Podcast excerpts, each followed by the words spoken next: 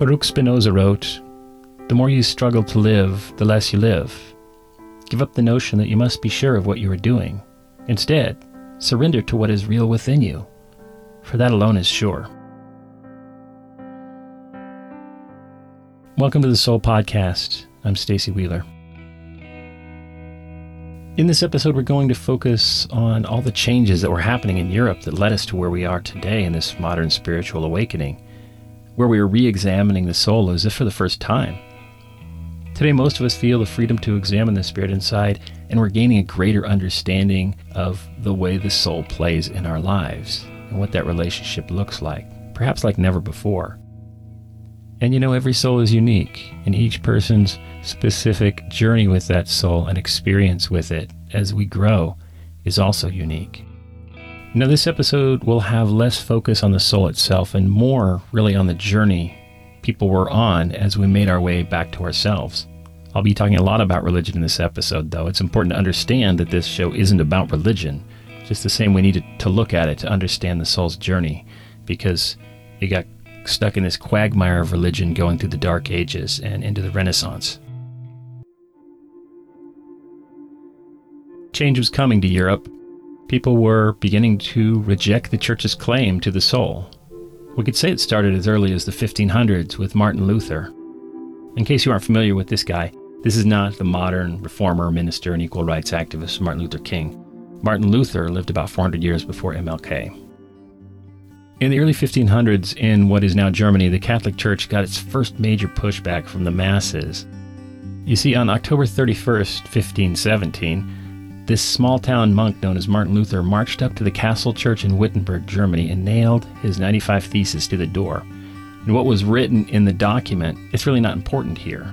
What's important to know is that someone was standing up to the Catholic Church and saying loudly that things had to change. Luther was driven by his frustration over the abuses of the Catholic Church and his deep religious beliefs, and he called for others to speak out. Over time, this led to a split in the Catholic Church and led to the spread of the Protestant faiths. This wasn't a small thing. Up until now, the Catholic religion had a virtual stranglehold over Europe. Any other religions that tried to pop up during this time were quickly crushed by the Catholic Church. And the Jewish faith, which had been around long before the Catholic faith, was under constant attack from the Catholic Church. So the idea of having freely the opportunity to choose whatever religion you want to practice and having many options was a new idea. I want to acknowledge that Luther is a complicated figure and he is far from perfect, and we don't have time to go into Luther's flaws here. The key point I'm focused on is really that he was angry about the church's accumulation of wealth, abuse of power, and the way they stood between the people and their connection to a higher power. And he wasn't alone in this. He was one voice expressing what thousands upon thousands of others felt. His pushback led to the Reformation of religion in Germany, and it spread from there. Many people broke off from the Catholic faith and created new sects of Christianity in order to worship as they chose.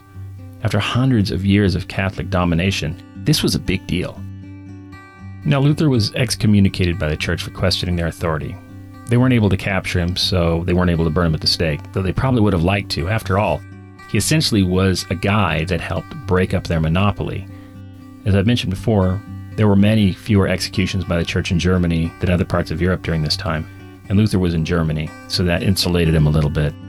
Executions in Germany plummeted after Luther stood up to the church. People in Germany just weren't going to tolerate it anymore. The power of the church was waning in Germany, and the people were less inclined to help the church capture and kill their so called enemies. And then new sects of Christianity grew and spread across Europe and further. At the heart of this was the notion that the church should not have the right to dictate to the people how to connect to their higher power and the spirit inside, though other factors were certainly involved as well. Luther's actions were the beginning of the end of the power and abuses of the Catholic Church. The monopoly was crumbling. Many scholars today see Luther's act as the first domino pushed.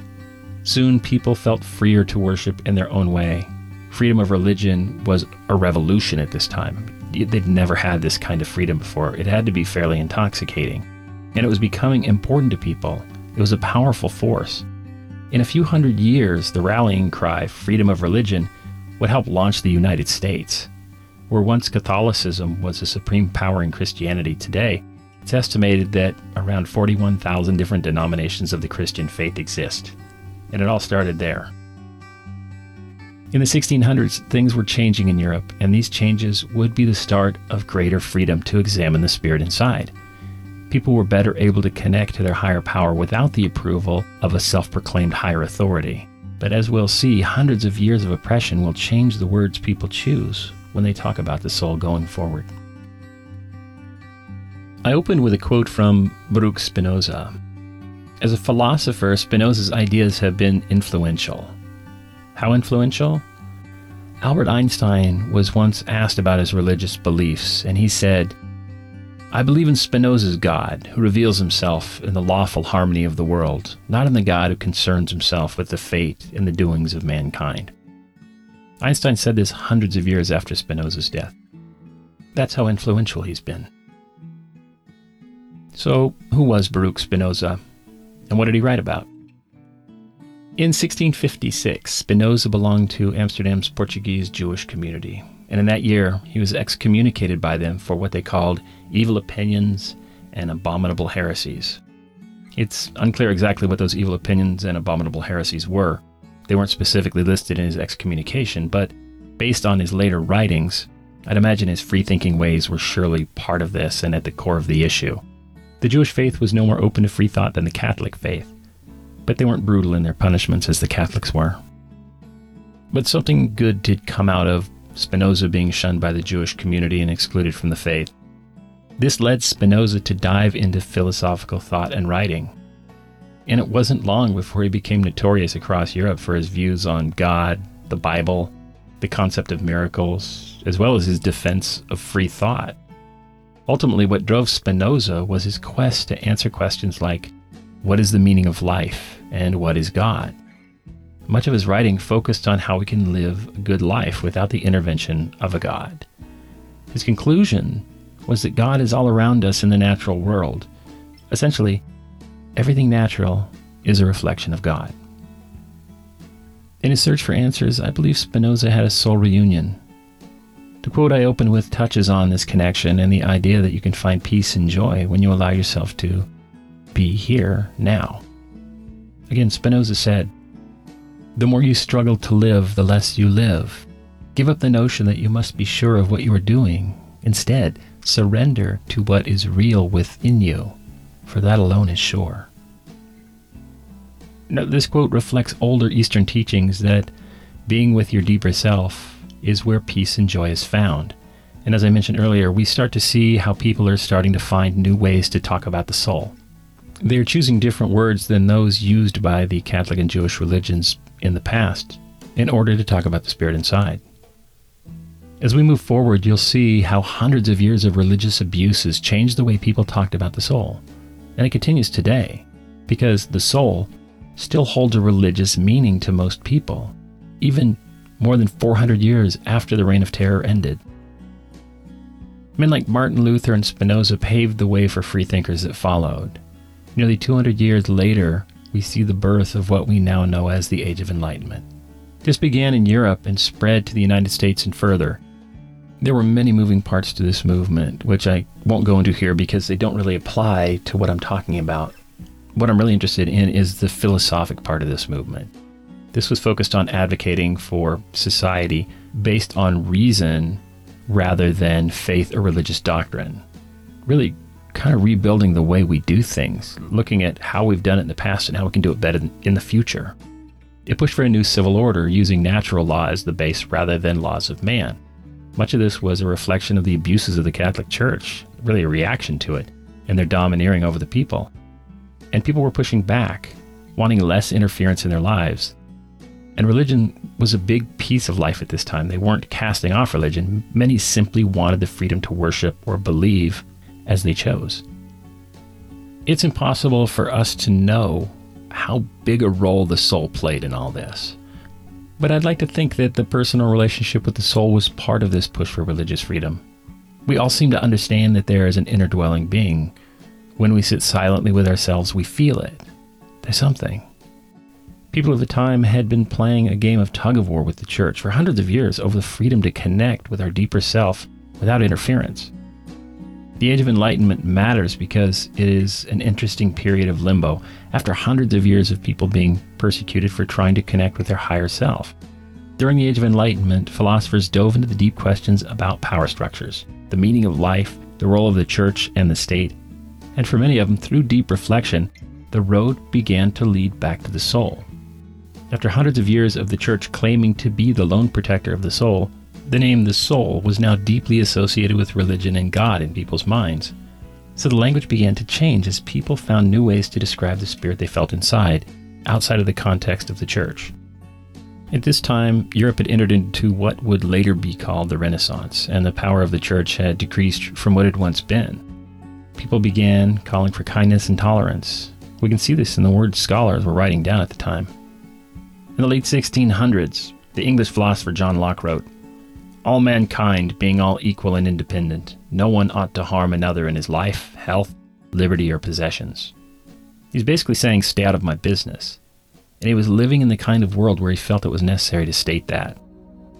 In the late 1700s, the English American political activist Thomas Paine wrote, I believe the equality of man, and I believe that religious duties consist in doing justice, loving mercy, and endeavoring to make our fellow creatures happy people were redefining the role of the church and emphasizing personal happiness. And they hadn't completely forgotten about the soul. Around the same time, the English philosopher Mary Wollstonecraft was examining this thing we call the soul, and she wrote, Surely something resides in this heart that is not perishable, and life is more than a dream. Though the church had been a roadblock for centuries, people were still aware of a deeper self and at least a few philosophers of the age were still trying to define it. Words evolve over time, and many writers of the 1700s started using the word soul in a more generic fashion. As I mentioned, it no longer meant a deep spirit inside the way they used it. For many, if not most, in Europe and America, the meaning became something more like our better self or something similar. In 1712, Alexander Pope wrote, Beauties in vain their pretty eyes may roll, charms strike the sight, but merit wins the soul. It's poetic and pretty, but it doesn't look at the nature of the human soul on any level. That's not what he's referring to. Instead, it uses the word as a placeholder for a sort of deeper part of us. And in the 1700s, when Thomas Paine wrote, These are the times that try men's souls, he wasn't talking about the soul. This had an effect on me personally. It, it created kind of an Easter egg hunt of sorts. I wanted to find quotes about the soul from this time. But most of the quotes about the soul didn't include the word soul. Most are like Mary Wollstonecraft's Surely something resides in this heart that is not perishable, and life is more than a dream. She's talking about immortality and ultimately the soul, but doesn't use the word. A lot of research followed, and I came to a conclusion. I concluded that the Age of Enlightenment was necessary for us to move to what's next, which is a greater level of religious freedom. We cast away the old ways to embrace greater freedom of thought. But the Age of Enlightenment was a classic example of overcorrection. We moved from one extreme to another, from deep religious faith in something unprovable to questioning anything unexplainable. Scholars of the time, I guess you could say, were a bit jaded. You see, the, the key feature of Enlightenment thinking was skepticism. Everyone was skeptical of everything. Okay, that's an overstatement, but you know what I mean. Here's a few examples. In the 1700s, the Scottish philosopher David Hume wrote, A wise man proportions his belief to the evidence. Around the same time, Immanuel Kant wrote, All our knowledge begins with the senses, proceeds to the understanding, and ends with reason. There is nothing higher than reason. For some, logic is the new God. The French Enlightenment philosopher Denis Diderot said, Skepticism is the first step on the road to philosophy. These guys were done with blind belief. They needed proof. Skepticism and doubt led the thinking of the time. The soul is intangible, and it had become a tool of the church. So naturally, there were reasons the big thinkers of the time stepped away from the spirit inside and relied heavily on logic and reason. It was almost like, prove it to me. Though many people at the time traded the old religions for new ones, Catholicism for some other form of Protestantism, some chose no religion at all. And this was finally an option. But there was still very little flexibility within the walls of any religious doctrine. the churches were still seen as the lone protector of the soul. Old habits die hard. Moving through the 1700s and into the 20th century, we'll see it didn't take long before new spiritual movements began, where we start to talk more openly about the soul and examining the soul. I would say this started around the turn of the century, when spiritualism started popping up. People started wondering about things, the things we couldn't explain. And this brings us into more modern spiritual thinking. For many people during this time, it's as though we're rediscovering something that has been there all along, and we're going through the same exercises people had done thousands of years before, back when they first started writing about it and talking about this thing we call the soul. In the next episode, we'll complete the history of the soul. That's eight episodes. Thanks for hanging in there. This has been an important piece of laying the groundwork so you understand everything that comes later. After the eighth episode, things will change just a bit. I won't be doing these sorts of deep dives into history. We'll be looking more closely at ways to connect with and strengthen our personal relationship with the Spirit inside. So, one episode to go, and then the ride really begins. In the next episode, we're going to look at some big thinkers whose names you know. We'll take a look at Carl Jung and see how he accidentally started studying the soul.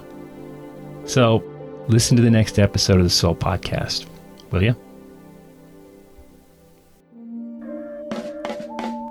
Thank you for listening to the Soul Podcast. If you enjoyed what you heard, learned something new, or were just entertained, please tell your friends about the show and hit that follow button. This is the best way for other people to find the show. Check the show notes for links to supporting information as well as any books or other reading material related to this episode.